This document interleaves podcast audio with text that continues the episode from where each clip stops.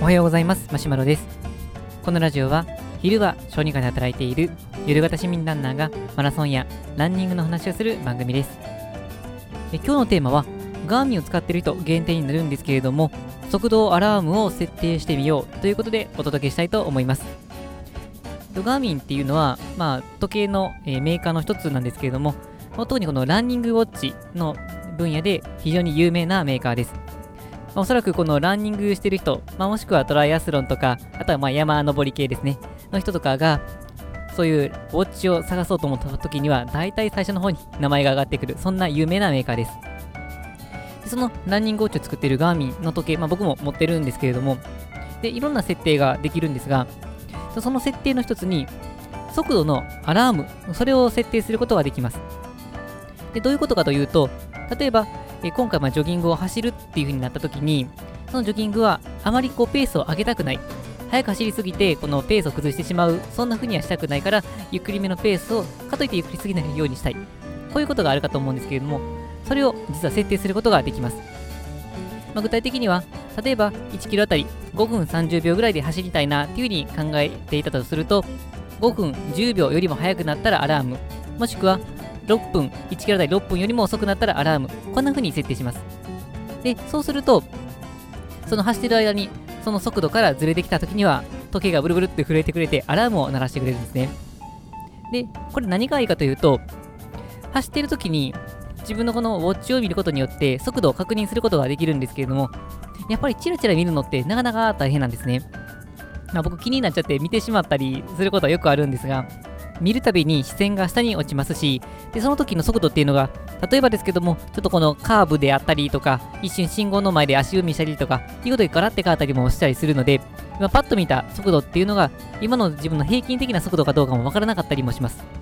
で、また、このウォッチを見ることそのものでも速度が下がってしまったりっていう風にして、結構ばらつきが出てしまったりするので、できたらあんまりウォッチを見ないようにしておきたいんですね。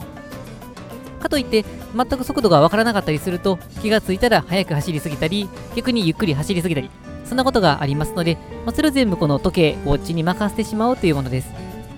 まあ、ですので、そういう設定をしておくことによって、その自分で時計をわざわざ見なくても、ブルブルって震えた時だけ確認して、あ、今ちょっと早すぎたなとか、今遅すぎたなとか、いうことを確認できれば、それだけ時計を見る回数もぐっと減りますし、まあ、そうすると安定して走っていくことができます。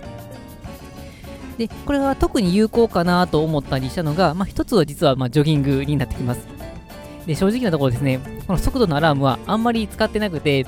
まあ、機能としてあることはしてたんですけれども、まあ、あんまりやろうと思ってなかったっていうのは正直なところだったんですけれども、この前たまたまですね、あの設定してみたところ、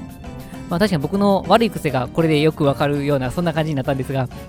ジョギングの時に、やっぱりこう気持ちよくなってくると、何も考えずに走ってしまって、もう結構ペースを上げてしまったりっていうことがあります。まあ、ジョギングの目的としては、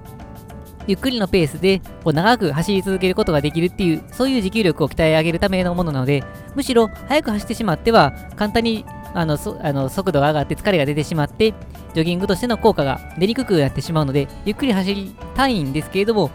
速く走ってしまうっていう、まあ、そういう風な僕の悪い癖があったんですが、それを設定することによって、もう、もうブルブルブルブルなりまくってですね、あ、この瞬間に僕速くなるのかっていうのが非常によくわかりやすくなりました。でなので感覚的に、まあ、この時って速く走ってしまってるかなっていう風に思ってる時はあったんですけれども、やっぱりこの思ってるだけではなかなか体に浸透してこなかったんですが、実際この速度をウォッチで計測して、それをアラームにすることによって、あ、確かにこの瞬間には自分って速く走りすぎてるなっていうことが分かってきます。で、そうすると、まあ、今後おそらくこれが効果出てくるかなっていうふうに予想しているのが、自分のこの速度を上げてしまうっていうポイント、そういう癖のあるポイントが分かってくると、例えばレース本番の時に速度を上げすぎてしまって、それで後でこの激甚してしまうっていう、そういうことを防げるのかなっていうふうに思っています。まあ、なので、これは、ま、自分のペース設定っていうのをしっかりと、ま、身につけるために必要かなっていうふうに思っています。あとですね、まあ、やっぱり便利かなと思うのは、まあ、ビルドアップ走とか、あとはインターバル走のような時ですね。こういう時っていうのはむしろ速度を上げたいっていう風になるんですけれども、それなりのギリギリの設定をしているような時であると、やっぱりこの頑張らないとなかなか速度が上がらないっていうことがあるんですが、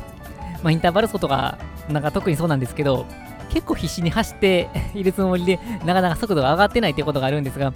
その必死に走ってる時なんか、まさにこの時計を見てしまうと、もうペースがガタガタになってしまうので、まあ、これはやっぱりこの時計に任せてしまうのがいいかなというふうに思っています。まあ、なのでこれからは、この、あの、ペース設定ですね、えー、実際時計に設定しておいて、自分のこの練習をより確実なものにしていくために頑張っていきたいなというふうに思います。というわけで、このガーミンを持っている人、限定にはなりますけれども、もしこの速度設定、試したことがない人があれば、ぜひ試していただけたらなと思います。まあ、むしろ僕は最近試し始めたところなので、あのー、いろんな情報が皆さんの方がお持ちかもしれませんので、えー、こんないい設定の仕方があるよっていうのがあったら、ぜひ教えていただけたらと思います。